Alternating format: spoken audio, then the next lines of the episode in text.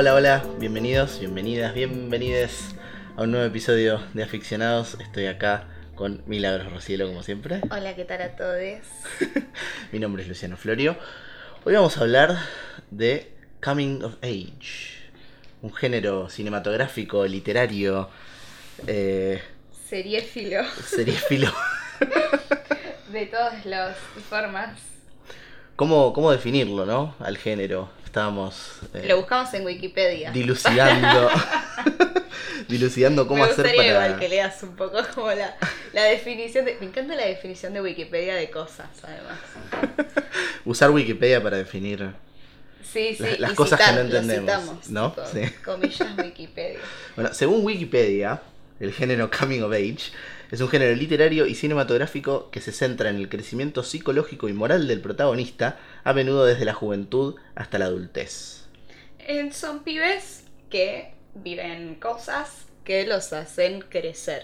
Ya sea de un. Yo creo que estábamos hablando que tanto de un pibe más de la infancia pasando a la adolescencia o de la adolescencia pasando como a la juventud barra adultez. Claro, Digamos, es como un cambio de etapa eh, marcado por X eh, suceso o circunstancia o problemática o etcétera. sí, habitualmente suele ser una cuestión entre la adolescencia y la adultez. Por Sí. lo general suelen ser personajes que están en la secundaria y están por pasar a la universidad. Pero hay casos, como vamos a ver ahora, de eh, gente más joven, de chicos de primaria. Yo sé cómo le podemos poner el capítulo. Lockers. Lo- no, no, no, no, no. Lockers va a ser más inentendible que Coming of Age. Bueno, acá vamos a poner Camino of Age. La gente va a entender, la gente va a buscar. paréntesis, La gente va a buscar. En mi, en mi corazón se va a llamar Lockers este capítulo. Bueno, tenemos muchos ejemplos porque a Hollywood le encanta este género. Re. Y le ha gustado desde siempre, creo que desde la década del 80. Y a nosotros también nos encanta. en adelante, sí, a nosotros también nos gusta mucho. Pero desde la década del 80 más o menos que, que en Hollywood es un género bastante fuerte, sobre todo en el cine independiente. Sí. Muchísimos exponentes del cine independiente, incluso muchísimas óperas primas. Porque esa parte como más o menos simple de contar, digamos, no necesitas demasiados recursos más que una buena historia Claro. eh, para como movilizar la trama, digo, no necesitas ni efectos especiales, ni, y, o sea, puedes hacer con una película de muy bajo presupuesto, contar una historia que esté buenísima y que funcione súper bien. Totalmente. Probablemente también se deba a la. Yo mencionaba antes que hay muchas óperas primas que son. Eh, que pertenecen a este género. Y puede darse quizá por la juventud de los realizadores. También Eh, que se sientan más conectados con ese tipo sí. de, de- de- de cine, de historia. Justamente Olivia Wilde, por ejemplo, eh, este año estrenó su, su ópera prima, Booksmart. Booksmart. Gran película. Hermosa. Que justamente pertenece a este género. Pero bueno, nosotros tenemos Pero no vamos a hablar de Booksmart. no vamos a hablar de Pero Booksmart. vean Booksmart. Vayan y, vayan y veanla porque está buena. Está buenísima. Gran de, ma- película. de maneras ilegales, ¿no? Por ahora. Booksmart, sí. Sí, sí. sí. Hoy vamos a ir Bueno. como, vamos a pisar fuerte el terreno de la ilegalidad, porque la mayoría de las cosas que tenemos para hablar el día de hoy Sí, se son, consiguen de manera ilegal. son difíciles de conseguir. Nuestros El otro día publicamos en Cinefilucho el artículo de la batalla del streaming con todas las Y acá perdieron con todas. todos los servicios y acá perdieron todas porque no tienen no tienen ni Freaks and Geeks, que es la, la serie de la que vamos a hablar hoy, y tampoco tienen The Edge of Seventeen, que es una de las películas de las en cuales vamos a hablar. es que sigue ganando siempre la piratería, obviamente. Y bueno, está complicado el panorama. Pero bueno, vamos a hablar primero de Freaks and Geeks, una serie eh, fantástica. Una serie con increíble. ¿Cuántas temporadas habíamos quedado en que tenía? Una. Una sola. 18 Creo. capítulos. Después del estreno del capítulo 13, NBC decidió cancelarla a la serie porque no tenía rating. Un dolor terrible. A ver que no estábamos presentes No, no, cuando pero- la cancelaron, pero. Eh, cuando nada, termina y uno se queda con muchas ganas de más. De hecho, yo la vi dos veces. Sí, yo también. Porque te quedas con ganas de quiero más como esto y no hay mucho más. No como hay eso. mucho. No, la verdad que no. Con ese tono y con esa. eh, como. Eh, no sé, honestidad para, para narrar los vínculos y las identidades. Me Totalmente. parece que es única y sobre todo para la época en la que se hizo. Sí, sí. Era una época muy plagada de cine de adolescentes con estereotipos. Claro. Estereotipos o, o quizá también mucha exageración, ¿no? Sí, Como llevar sí. al extremo la, la idea de, de lo que sí, es la tipo juventud y la The Breakfast. Club con cada uno con una personalidad súper marcada y que está el rockero y el malo. Y acá es como que lo que hace la serie es romper con todo eso. Sí, totalmente. Freaks and Geeks eh, transcurre en la década del 80. Es la historia de dos grupos de amigos en una escuela secundaria en Michigan. Tenés a los Freaks, que vendrían a ser los chicos más grandes, los adolescentes, malos, los malos. Básicamente para ellos lo más importante es el rock, la joda, no darle mucha pelota a la escuela. ¿No? Conseguir como- birra. Claro, sí, conseguir birra, fumar porro. Hacer un cake party. Y después, del otro lado, tenés a los geeks, que son los chicos un poco más chicos, sí. ¿sí? Eh, si no me equivoco, las, las franjas etarias de estos 13 personajes son menos. 13, 14 y los más grandes 16, 17. Claro. Están Ya están bastante como cerca, termi- pero... por terminar el secundario los más. Exactamente, exactamente. Y a los más chicos, ¿qué es un geek? Tenemos que traducir todas las expresiones norteamericanas. Ay, que, que le gusta Star Wars. Les Esas gusta, gustan las películas de ciencia ficción, les gusta mucho mirar televisión. Juegos de roles. Claro, exactamente, sí, totalmente. Y son como muy nerds y están en el AV Club, ¿o no? Claro, O obviamente. sea, en el el AV de- Club es el... Como el club de cine, donde miran Sí, películas y las analizan. Sí, claro, sí, el club de visual. Exactamente. Y nuestros dos personajes principales en esta historia son Lindsay, que tiene 16 años, y Sam, que tiene 14. Que son hermanos. Son hermanes. Ella es como la estudiante perfecta, siempre notas excelentes. La chica 10. La chica La- 10, La banderada la banderada. que quiere romper con eso. Quiere romper con eso por una situación bastante particular. Después de la muerte de su abuela, hay un cambio bastante radical en, en su forma de ser, en su forma de expresarse. Y se empieza a juntar justamente con estos chicos que son los freaks. Los. Que son los que no le dan pelota al estudio y todo eso. Y los padres de ella son muy estrictos, muy conservadores. Y no quieren saber nada con eso. Mm. Lo lindo de esta historia es que no deja en un segundo plano la relación de ella con su hermano, ni con sus padres, incluso cuando sus padres no necesariamente están caricaturizados al extremo que uno lo imaginaría, ¿no? Sí. Porque uno escucha, bueno, los padres son muy estrictos y ya te imaginas a la madre con la cruz ahí, no, y ¿viste? nada que ver, nada, Nada que ver, nada que ver. Lo lindo Eso- es que... eso es lo lindo para mí de la serie a nivel general, que todos los personajes son muy humanos y muy tridimensionales y no se, no se adaptan al estereotipo de... Al estereotipo de hermano menor geek, al estereotipo de hermana mayor que se quiere hacer la rebelde, al estereotipo de chico malo, al estereotipo de... Y ni siquiera los personajes que ya son más bien un cliché, ¿no? En, en la serie no todos los deportistas son malos. Sí. Los deportistas en la escuela Los no son shots. todos unos soretes, claro. Eh, las chicas lindas no son todas malas tampoco. Se generan vínculos que uno no espera al menos ver en este tipo de historia. Es que es eso, creo que agarra como un género súper definido, que tiene un montón de, de lenguaje propio y de puntos eh, comunes y lugares comunes, eh, y los hace, los, los destroza, digamos. Totalmente. De hecho, sin spoilear nada, hay un personaje que durante gran parte de la serie está atrás de otro personaje, muy enamorado, muy, muy convencido de que esa unión Ah, va a ser sí. la felicidad Estaba absoluta. tratando de pensar de qué hablaba, sí, sí, ya ahí me cerró. Y cuando llega, no Se es da nada de lo que de que esperaba. No es nada de lo que esperaba Es porque que- no hay, no hay nada en común entre esas dos personas. Esta es una serie que, viste, como que agarra y te, te sirve todo así, te dice, bueno, la historia es esta. Y vos entonces como que ya te, en tu cabeza vas haciendo todas las conexiones y decís, Claro. ah, bueno, esto va a terminar así, esto va a terminar así, esto... Estás en la cafetería con las mesas separadas de los distintos grupos, de los Claro. deportistas, los nerds, los bla, bla, bla. Y de repente te metes en la serie y nada es lo que esperabas. Exactamente. Y eso me parece como maravilloso, es lo, es lo más lindo que tiene Freaks and Geeks. Claro, logra romper con la percepción que uno tiene sobre el género. Estás Claro. preparado para ver esto Y te muestra otra cosa. y te muestra otra cosa completamente distinta. Otra, otro detalle interesante de la serie es que muchos de los actores que están en la serie, que estaban dando sus primeros pasos, Creo que tiene un cast En la tele. increíble. impresionante. Muchos actores que O sea, hoy en día vemos. Jane Franco, de joven. O sea, si no vieron Freaks and Geeks, tienen que ir a ver Freaks and Geeks. Porque James Franco de joven. O sea, los tres freaks son James Franco, Seth Rogen y. ¿Cómo se llama? Y este? Jason Segel. Jason Segel. Sí, O sea, de una fama Increíble. impresionante hoy en día. increíble. Incluso Seth Rogen tenía 16 años cuando filmó esto y es su primer trabajo. Su primer trabajo Es como Rogen. actor. Sí, totalmente, Es totalmente, totalmente. De hecho, Bueno, se y ella es conocieron. Linda Cardinelli. Linda Cardellini. Linda Cardellini, increíble actriz. Ca- Cardinelli, dije cualquiera. Bueno, perdón. No, Linda Cardellini, sí, una excelentísima actriz que estuvo en.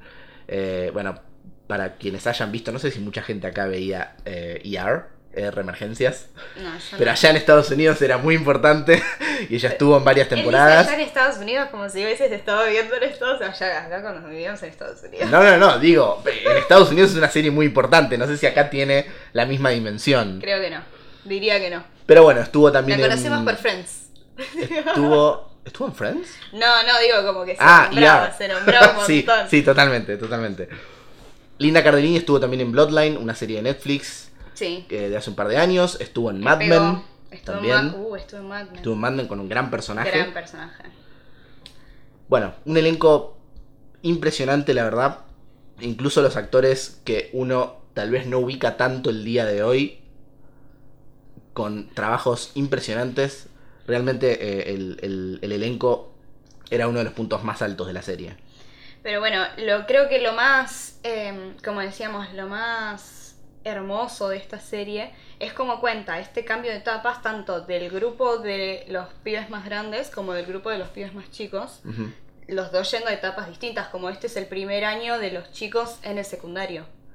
Entonces eso es como un gran cambio de, de etapa, digo, es como de repente te rodeas con todos chicos más grandes, salís de como la primaria para pasar al secundario. Claro. Em, y, y es muy hábil como va pasando de un grupo al otro, mostrando cuáles son, por eso decimos que el coming of age para, es un género más grande que la idea del joven haciéndose adulto, porque es enfrentándose a nuevas etapas, cada una con sus eh, problemáticas específicas, eh, y todos las enfrentan de una manera distinta, porque estamos hablando de un grupo de tres pibes y en otro caso son como cinco, y cada uno tiene claramente sus problemas familiares, personales, etcétera, etcétera, pero hay ciertos puntos que se comparten, que eso es lo que hace que el género Coming of Age sea tan, eh, como que genere tanta empatía en el público, porque Claro. uno se siente muy identificado con ese tipo de problemáticas tan claves de el crecer. Seguro. Y, y mucho tuvo que ver también en, en, en- en el cómo Freaks and Geeks se terminó convirtiendo en una serie de culto pese a ser casi que enterrada en el catálogo de NBC. Claro, porque aparte eh, envejeció súper bien. Sí, O sea, no tiene, no le, no le encontrás como cosas que vos decís, esto es terrorífico. claro.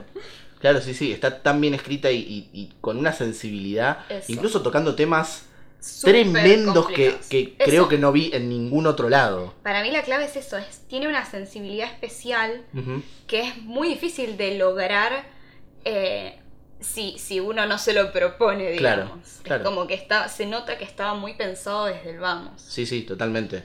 El problema, creo yo, el problema principal que tuvo NBC con la serie es que la puso en horario prime time, la puso de noche, y le costaba competir con las series. Por lo general competía con dramas encima, que suelen tener mucha más audiencia. Esta es como más. dra- diríamos dramedy. Sí, sí, es una comedia Porque dramática. no llega a sí. ser una comedia. Ni pero tampoco, tampoco es un drama. Claro, claro, exactamente. Lo que Qué hizo. lindo el dramedy que nos salva de todas. Sí. No sabes qué es mi teledramedy. Es que, es que últimamente creo que no hay serie que no lo sea. No, Es muy difícil encontrar una serie que sea solo comedia. Sobre todo comedias, ¿no? Sí. Como que la comedia pura está, está como desapareciendo de a poco. Sí, como que hay, pero Sí. bueno, es otro el formato. sobre todo si no es sitcom, Exacto. ¿no? Todo lo que, todo lo que se va de la sitcom necesita un poco de cada género sí o Sí, porque si no, no sobrevive. No. Lo que pasó con Freaks and Geeks es que después de la cancelación de NBC, Fox compró los derechos para retransmitir la serie, incluyendo algún que otro capítulo que NBC no había querido estrenar. Sí. por tratar temas como el embarazo adolescente, o sea, NBC más retrógrado que, No sé. Entonces, cuando Fox compra los derechos, decide retransmitir la serie en dos horarios distintos. La daba al mediodía y la daba a la tardecita tipo 6, 7 de la tarde. Claro. Entonces lo que logró así es encontrarle el público. ¿Por qué? Claro. Porque la serie tiene dos públicos. El de los pibes El de los pibes y el de los más grandes. el de los más grandes. Entonces, la idea de Fox básicamente salvó a la serie del olvido. Porque lo que NBC no supo hacer o no quiso hacer. Netflix. claro. lo, que no, lo que no supo hacer NBC, Fox lo hizo de entrada con la serie y le dio eh, una vida claro. eh, muy, muy larga. Y bueno, entonces esta, eh, como lo que nos va a llevar a lo largo del episodio de hoy, es este, este cambio en los personajes. Y también nos dimos cuenta cuando fuimos seleccionando de qué películas y de qué series y qué libro vamos a hablar, que también se mezcla mucho con el tema de la amistad. Sí. Como que, bueno, está esta cosa de cómo se, mm, digamos, se relaciona el hecho de crecer con el hecho de relacionarte con un otro. Y está siempre esto en juego de amistades súper fuertes durante la niñez, podríamos decir, o la preadolescencia, y que cuando se da el momento de quiebre, algo pasa con esa amistad. Sí, la amistad siempre va de la mano con el tema de la pertenencia. Uno busca siempre pertenecer. Y, y de la identificación también, porque si uno cambia radicalmente, como bueno, como Lindsay cambia radicalmente por una decisión como muy certera y, como consciente, de Sí. decir, bueno, yo ahora me quiero empezar a juntar con tal, necesariamente deja de lado a su otra amiga. Claro, totalmente. Entonces, como que es una decisión identitaria que se juega muchísimo en, esa, en ese momento de la vida de las personas. Sí, muchísimo de, de quién va a ser, de quién, en quién se va a convertir, Exacto. necesariamente. Y lo mismo pasa con The Edge of Seventeen, que es una película del 2016, que cuenta la historia de Nadine, una chica de 17 años que tiene una crisis de pertenencia justamente muy fuerte. Bueno, y la crisis de pertenencia en esa edad es algo como clave. De hecho, es lo que le pasa a Claro. Y vamos a también, al final del capítulo, como hacemos siempre, recomendar un par de, de pelis, series, libros más. Y es algo como recurrente, esta cosa de la, de la no, no de no encontrar un lugar de pertenencia ir bollando. Y también como esta cosa de ir adaptando tu personalidad a ese grupo de pertenencia que sentís al que perteneces cuando en realidad vos no sabes ni quién sos tampoco. Claro, totalmente. Para Nadine, su mejor amiga Krista es la única amiga que tuvo en toda su vida y que tiene. Entonces es como un punto de, de contacto muy fuerte. Es, es- es el único soporte moral que Claro. ella considera que tiene, junto con su papá, porque tiene una relación muy mala con la madre y con el hermano. Sí. Entonces, dos hechos en particular, que no vamos a spoilear para que puedan ver la peli tranquilos, Esperen dos hechos. Provocan-. Que Nadine justamente pierda lo que ella entiende como esos dos únicos soportes emocionales que son su papá y su amiga. Entonces, al sentirse completamente abandonada, entra en juego esta idea de, que está muy presente en el Coming of Age, que es, ¿quién soy? Eh, eh, ¿A dónde estoy Sí, la- yendo? La crisis identitaria que todos pasamos eh, cuando empezamos a crecer. Claro. Es ese, el, el, el quid de la cuestión. Claro, totalmente. Una. Quizá lo más importante dentro de la historia de The Age of Seventeen es que al no universalizar su trama, logra que los personajes eh, secundarios no sean las caricaturas unidimensionales en las que el género usualmente se apoya. Es decir, las razones que llevan a Nadine a sentirse así son tan particulares que no necesariamente mm, nos vamos a sentir identificados con el viaje ni con la resolución. ¿No? no necesitamos haber estado en la situación exacta en la que está ella Claro, para sentirnos identificados con lo que ella está sintiendo. claro. Como que está bien construido eh, la, la- el problema o el, la- el viaje emocional que hace ella. Y, y por eso, a pesar de que, bueno, nada, claramente, si está bien narrado, eh, uno puede tener empatía igual a pesar de que no haya pasado por cosas similares. O también pasa que uno termina relacionando cosas de su vida personal con eso que está viendo a pesar de que no encaje de manera perfecta. Porque digo, creo que justamente como decíamos al principio, lo más eh, atrapante del coming of age es la identificación.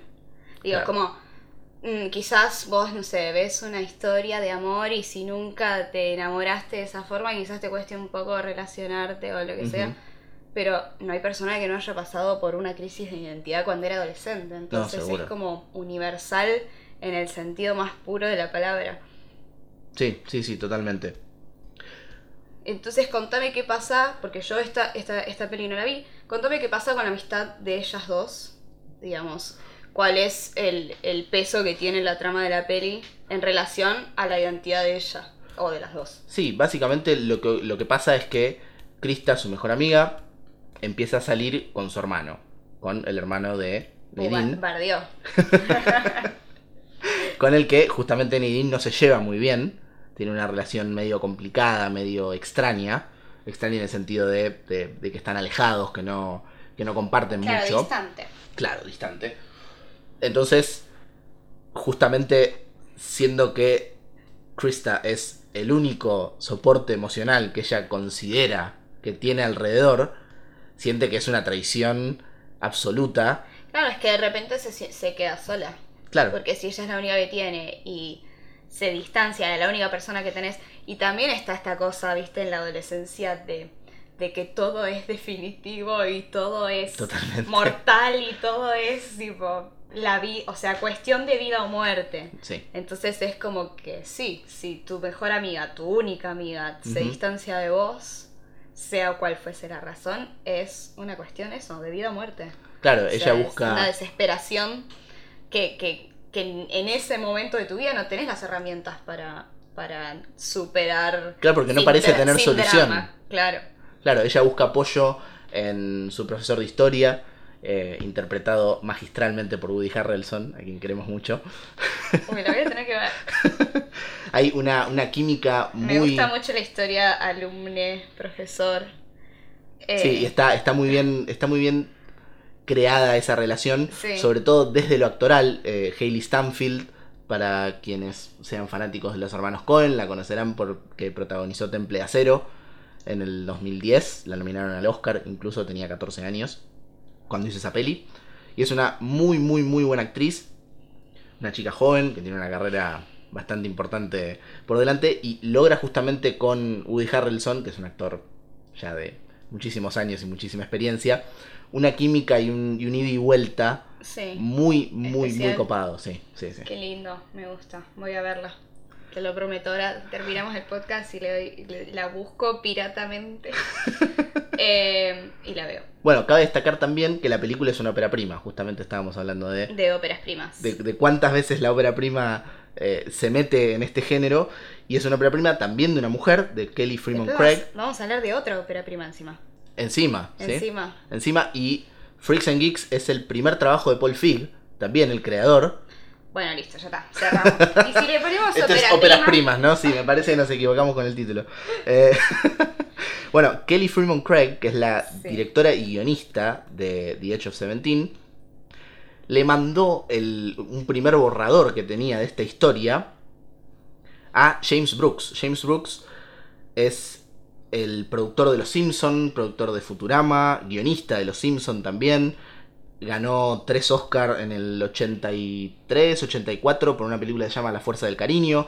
Digamos, es una, una figura muy fuerte en Hollywood. Y ella le mandó el borrador para ver si él se la producía. Ah, muy Y genial. el tipo lo leyó y le produjo la película. Hermoso. Ese nivel de, de confianza tenía ella, evidentemente, en su trabajo, porque. Evidentemente tenía una buena historia. Sí, sí, sí, sí. Eso, y eso se nota, se nota muchísimo. Bueno, y seguimos, me encanta que sigamos hablando de amistades entre mujeres. eh, porque el libro que traje yo fue, aparte sin querer, ¿no? Tipo, no nos habíamos contado de qué se trataba la peli. A pesar de que me obligaste a verla, yo no la vi, no te hice caso. y traje este libro eh, que se llama ¿Quién será a cargo del hospital de ranas? De, que es de Lori Moore, una El, autora el- título es extraordinario. es es Perdón, hermoso. pero es uno de los mejores Es títulos que escuché en mi vida. Eh, me encanta. Aparte, la tapa, todo es muy bello, tiene una rana, como Una rana con una curita. una curita, porque es el hospital de ranas. la quieren curar. Era muy, era muy claro. Em, bueno, esta es una historia también. em, esta está que llegamos a la conclusión, porque no encontramos por ningún lado, pero llegamos a la conclusión de que está ambientada más o menos en los 70, Ujú. em, en un pueblito que se llama Horse Hearts, que está en Estados Unidos, cercano a Canadá. ¿Es un pueblo real? ¿Sabes que creo que no? Mm, Porque lo googleé y no, todo lo que encontré era sobre el libro, así que imagino que... claro. O es muy poco conocido, o... Puede ser también. Y ella lo hizo, tipo, lo llevó al estrellato. o no existe. Em, bueno, y es la relación entre la narradora del libro, que se llama Betty, eh, y eh, su mejor amiga de los 13, 14 años, que se llama Silsby. Y ella cuenta en retrospectiva, o sea, desde su adultez, cuenta su relación con eh, su mejor amiga de cuando era chica. Y utiliza, digamos, esta historia de, de crecimiento compartido, digamos, eh, para, ex- o sea, no sé si explicar, pero sí la, la va como relacionando con su presente, con otros momentos de su vida, porque lo que está bueno de que lo cuente como en retrospectiva es que ya lo carga como de, una, de un tinte nostálgico. Y todo el tiempo, eh, cuando uno va, va leyendo la historia, va sintiendo como esta nostalgia feliz De recordar la niñez en el pueblito con tu mejor amiga. Eh, y está hermosamente construido eso. Y la relación con su amiga en el punto que estamos ahora, digamos, en el presente de la historia. ¿En qué está? Ellas son extremadamente unidas, unidas nivel hermanas. Esas, a mí esas historias me pueden siempre. ¿En el presente o en el pasado? ¿Qué cosa? La amistad de ellas. Es en el pasado, por eso digo, ella cuenta claro. su pasado en este pueblo cuando era chica y la relación con su amiga en este pueblo cuando era chica. Claro, mi pregunta el- es, en el presente. Ah, ok. No, en el presente ella, bueno, va, va a ir contando que se separó. Ya. eh, lo- por eso creo que está también el tinte nostálgico, ¿no? Como esta cosa de recordar una relación que tenías, una relación así de, de formativa para ella. Eh, como con algo de desapareció porque desapareció cuando crecieron. Claro. No es que desapareció porque hubo un problema, porque se pelearon, porque una le Sí, naturalmente. estuvo con el hermano de otra. no, se fue como una, una consecuencia directa del crecimiento, lo que las fue separando y llevando por caminos distintos. Claro, de manera De natural, hecho- como suele ocurrir en la gran mayoría de los casos. Exactamente. De hecho, a lo largo del libro eh, tienen como un reencuentro eh, que está como tan cargado, porque uno ya conoce la historia, digamos. Entonces cuando se reencuentran hay como una carga emocional fuertísima, eh, que también tiene esta cosa de, aunque quisiéramos hoy no podríamos volver a ser así de amigas, porque hay algo que ya está, se terminó, como si se hubiese agotado todo, esa, todo ese amor que tenían para darse. Y al momento de ese reencuentro, emocionalmente, ¿pueden lidiar con ese reencuentro? Sí, re, no está, no está contado con ningún... Nada, está contado con nostalgia, pero no con ninguna carga emocional fuerte en el sentido de que una sintió que le traicionó a la otra o Claro. nada por el estilo. Claro. Eh, a mí lo que me gusta mucho es, eh, bueno, como ya dije, tienen como distintas temporalidades. A mí la que más me gustó y de la que vamos a hablar para agarrarnos este, de, de- de esta temática, por esto traje el libro, eh, es justamente todo el momento en el que ellas son adolescentes y viven en este pueblito, imagínate en los 70, como una libertad se le daba a los pibes que hacían lo que querían. Claro. Y ellas eh, eran muy de... e- Ella se sentía como... Tenía esta relación, viste, que se ve mucho de... Una era la amiga, la linda, su amiga era como la linda, la que tenía, la que todos los hombres la miraban a pesar de que tenía 14 Ujú. eh, porque ya se había desarrollado y ella era preciosa. Y tiene una manera de escribir a su amiga que es como es somnífera, es hermosa. y entonces ella como que la admira, la admira y la ve como, como su heroína, como su modelo a seguir, a pesar de que tiene la misma edad. Claro. Pero ya se da como esa dinámica en la que ella es la que la banca en todas y la amiga es eh, la que toma las riendas, la que le dice, vamos a este bar y nos hacemos pasar por adultas y tomamos Y ahí, ¿cómo volvemos? Le dice la otra. Ahí no sé, algo se nos va a ocurrir. Y vuelven, y van seguido se van y vuelven con hombres, ¿entendés? Claro. Que, que, le- que empiezan a tirar onda a la amiga. Y ella dice, ay, bueno, no me llevas a mi casa. Entonces está toda esta cosa de pibas muy chicas, porque 13, 14 años son pibas muy chicas, Sí. que se sienten grandes, que tenían una libertad que era eh, desmedida, podríamos sí. decir, Sí, como esa cosa, sí, muy de los Sí, en 70, definitiva las hacía muy vulnerables. Y, y todo el tiempo está, esta vulnerabi- vulnerabilidad. Eh, creo que es como que mm, estamos constantemente, cuando ella está contando esto, en la tensión entre qué hermoso que es esto y qué peligroso que es esto Claro. también. Está todo el tiempo el peligro de lo inminente, Claro, también. de esta cosa de que son pibas, que se sienten grandes, que ellas flashan que viven en un mundo de cuentos pero están en la vida real y vos leyendo el libro, sabés que están en la vida real y ella escribiéndolo, o sea, la narradora contándolo en retrospectiva, sabe que están en la vida real. Claro, ahora lo entiende. Y de hecho, pasan cosas fuertes. Pasan cosas fuertes de peligros desde el afuera, peligros desde el adentro. Entonces está, está esta cosa de la peligrosidad del adolescente. Del adolescente que piensa que se lleva el mundo por delante y puede terminar bien como puede terminar mal y a veces es una cuestión pura de azar. Claro, también juega un poco su papel el tema de la pertenencia, el tema de la necesidad de pertenencia, ¿no? Porque ella siente que su amiga, que es la linda y la que puede entrar al bar y la que va a tener a todos los hombres encima, Sí. está como en un nivel distinto, como que puede lograr cosas que ella no lograría. Claramente. Entonces, la necesidad de pertenecer a eso y su amiga, la necesidad de pertenecer al a- mundo de adultos. al mundo de los adultos. Claro. Sí, sí, es exactamente eso. De hecho, quiero leer un fragmentito, ya que ya se me, se me hizo costumbre Sí, esto de no. leerles. Este es más cortito que el de la otra vez. Dice, en función de esto que les digo, de como la peligrosidad Y la inminencia todo el tiempo de, de un peligro mayor, que, que tenés ganas de gritar de tipo, nena, cuídate, por favor.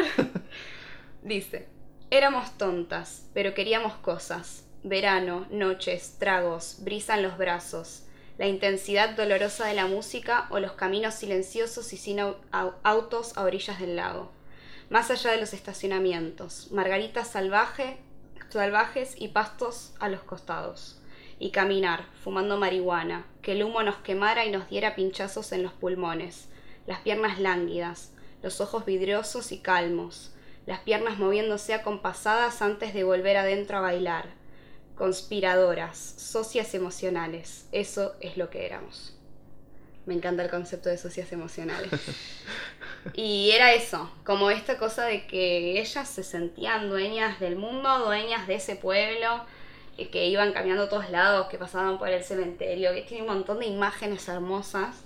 Y, y uno se puede como em, relacionar mucho con esta idea de que uno a los 15 se sentía invencible Claro. que el mundo se lo llevaba puesto y que nada malo podía pasar, porque uno no tiene cuando es chico em, la mirada de lo peor que puede pasar. Claro, Que obviamente. es lo que uno va desarrollando cuando va creciendo y por eso no se anima a hacer tantas cosas y por eso eh, también estas historias tienen esa, ese, digamos, costado de lo siniestro, lo peligroso dando vueltas sobre la inocencia del que se cree adulto. Claro, en, en definitiva, incluso con las historias que estábamos hablando antes, Sí, en este caso estamos hablando de un peligro externo. externo, y- Real. pero muy real, Sí. muy real, y quizá las historias de las que hablábamos antes lo ven con una inocencia mucho mayor. Claro. Una inocencia desde la narración, desde la realización.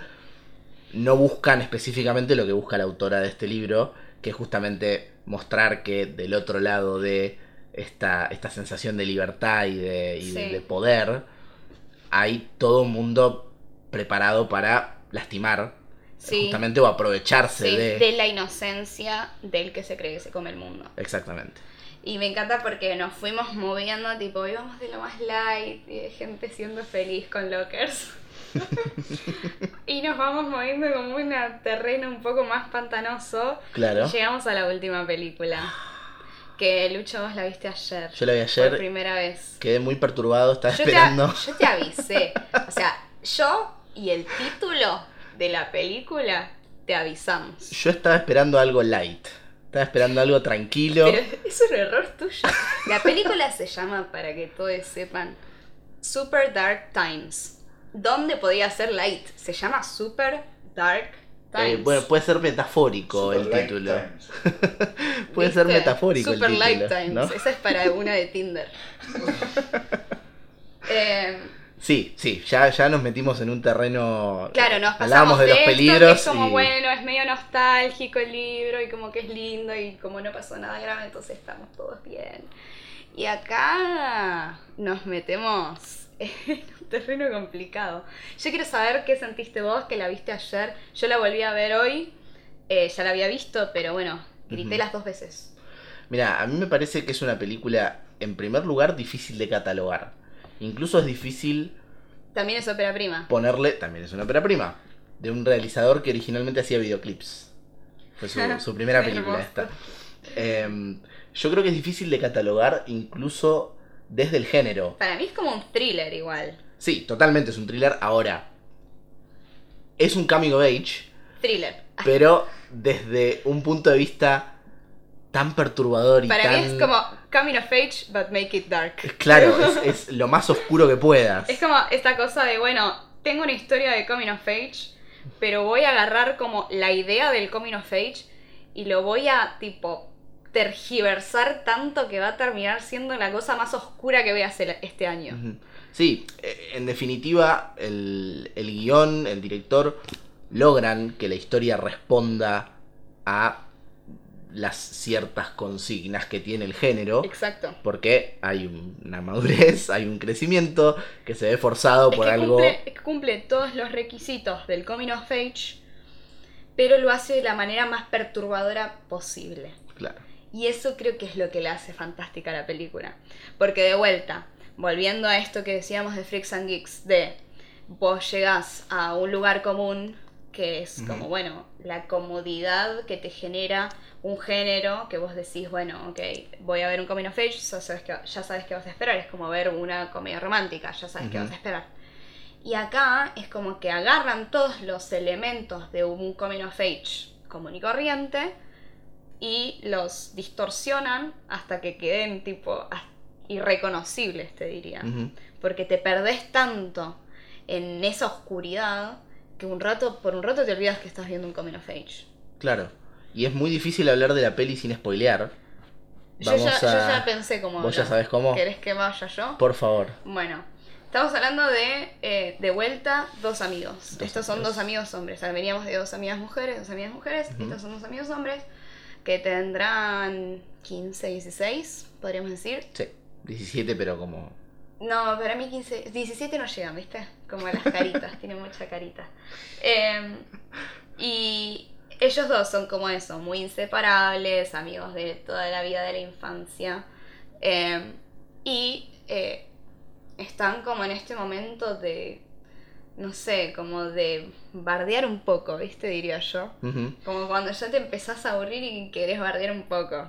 Sí, yo creo que incluso sin toda, todo el, el- el- el desarrollo más violento que tiene la película Sí. a medida que avanza, incluso sin eso, ya es una película que no se compara casi en nada con eh, los estilos que estábamos hablando antes. No, obvio que no. es una película que no es inocente en absoluto. No es para nada, no tiene nada de inocencia. No tiene nada de inocencia. De hecho, creo quizás que el personaje eh, de Zack es un poco más inocentón y lo que pierde justamente es la inocencia. claro.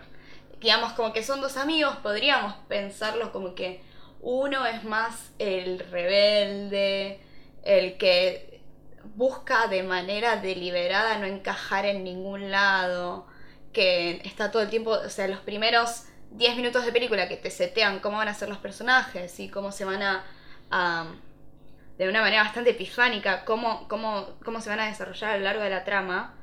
Eh, a él, al. eh, perdón, no me acuerdo cómo se llama el amigo. Josh. Josh. A Josh lo pintan eh, como el que quiere romper las cosas, ¿viste? El que se enoja de más. El que. Nada. eh, frente, viste que en un momento, claro, se cruzan con unos que les quieren como hacer bullying, Zack le dice, bueno, dale, sigamos caminando, y el otro es tipo, no, párate Sí, de se, manos. se le planta, sí. Párate de manos, decía el, el subtítulo, ¿te imaginas? Eh, eh, entonces como que nada, va más al choque, tiene como una personalidad un poco más reaccionaria, Ujú. y Zack es como el, el- como la personificación de la moral, de lo que hay que hacer, que, o sea, tenemos que hacer las cosas bien y, y no les des bola a estos. Tiene una relación Y muy buena con la madre como- también. claro, ti- es él y la madre, entonces es como, nada, es el, el, el que en última instancia eh, ya te lo presentan como el personaje que eh, tiene como el rol de la inocencia en la trama. Bueno, sucede que se juntan con otros pibes y en el sumum del boludeo máximo de los pendejos, que lo podemos ver en todas las películas, tipo es como esta cosa, también viste muy, esta, es- está, está sitiada en los 90, Ujú. pero está mucha esta cosa medio, mm, medio ochentosa de las bicis y el campo y como, como Stranger Things. Sí. Pero esto es como que quieren ir medio a mandarse cagadas, ¿viste? Y como Sí. proponen, ay, vamos con esta espada, romper esto, vamos. ¿Viste la típica que vamos a pegarle con piedras a pajaritos, ¿viste? Sí. Esas cosas. Em, entonces, bueno, sucede algo, una, un- como una especie, un accidente. Hay un accidente, sí. Un accidente terrorífico. Sí. Terrorífico a media hora de película, estamos hablando.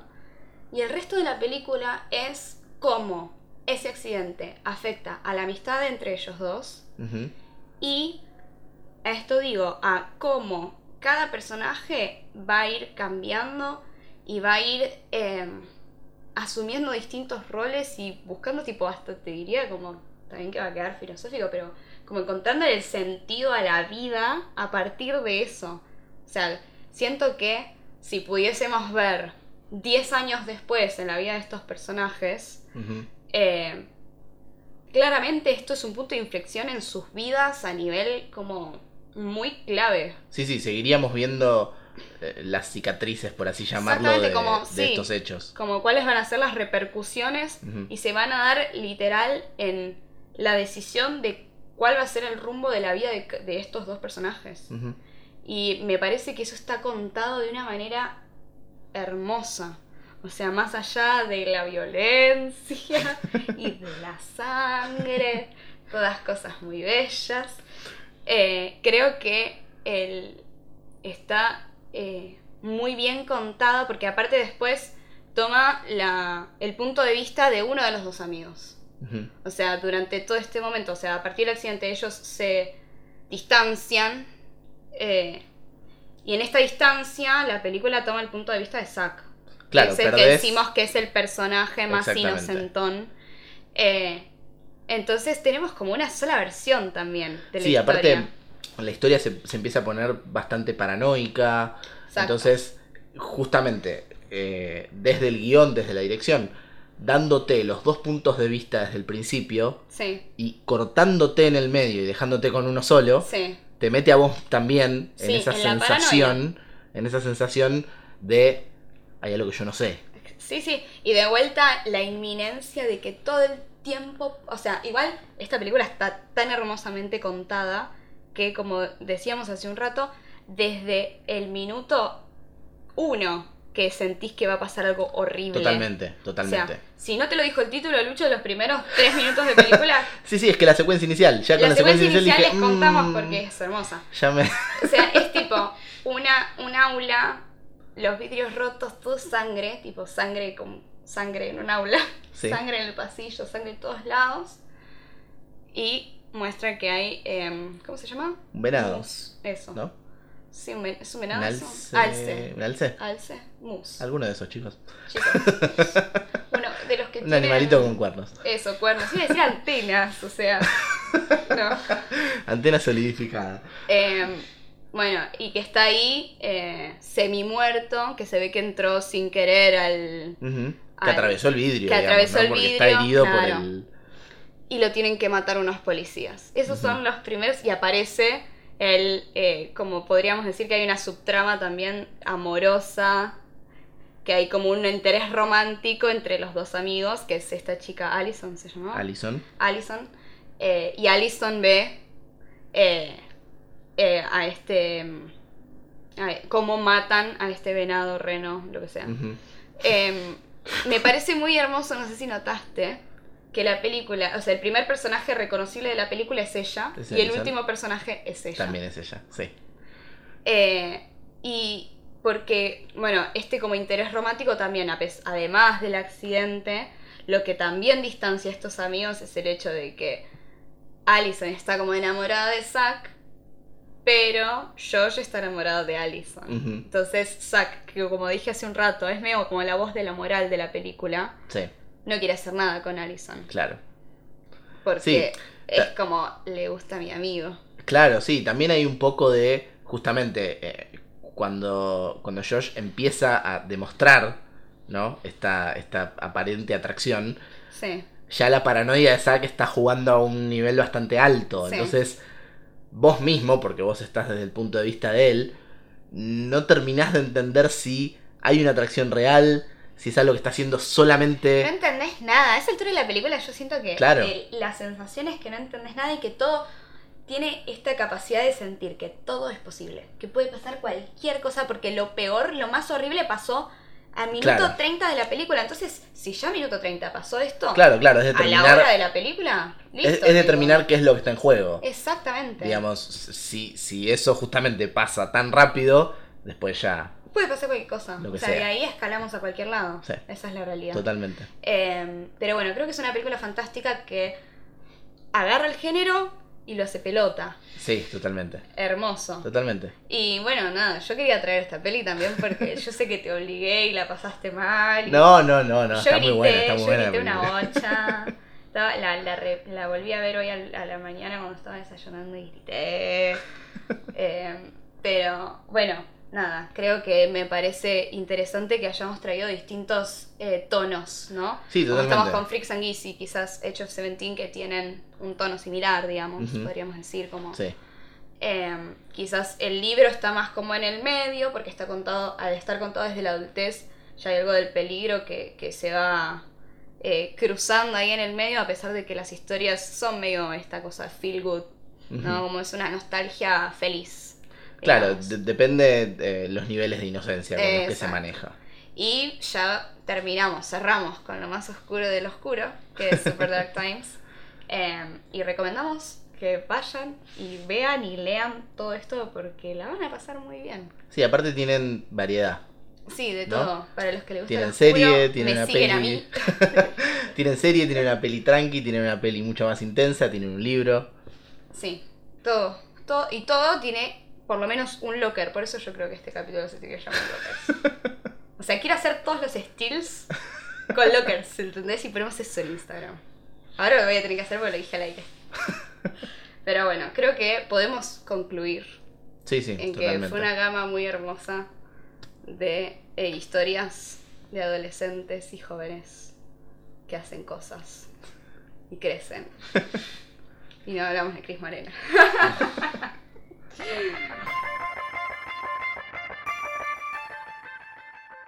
Bueno, y tenemos muchas recomendaciones más. Bueno, este género tiene como infinidad. Googleen Coming of Age si quieren y Sí. véanse todas las que quieran. Nosotros les vamos a recomendar las que más nos gustaron a nosotros, ¿no? Como se debe. Seguro. Primero voy a recomendar la que a mí me gustó mucho. Porque quiero seguir en lo oscuro. Y les voy a recomendar Summer of 84. Es una peli está ambientada en los 80 esta. Pero también grupo de pibes, bicis, todo como muy... eh, ¿Cómo se llama? Stranger Things. Pero bien, bien hecho. Como oscuro en serio.